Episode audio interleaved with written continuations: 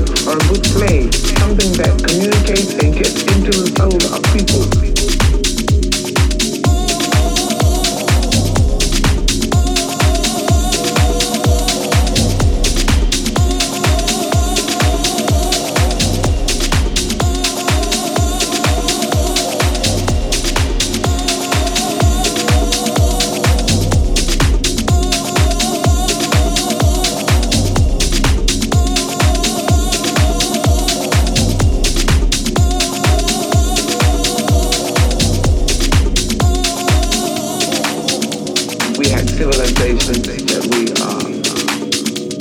don't know very much about.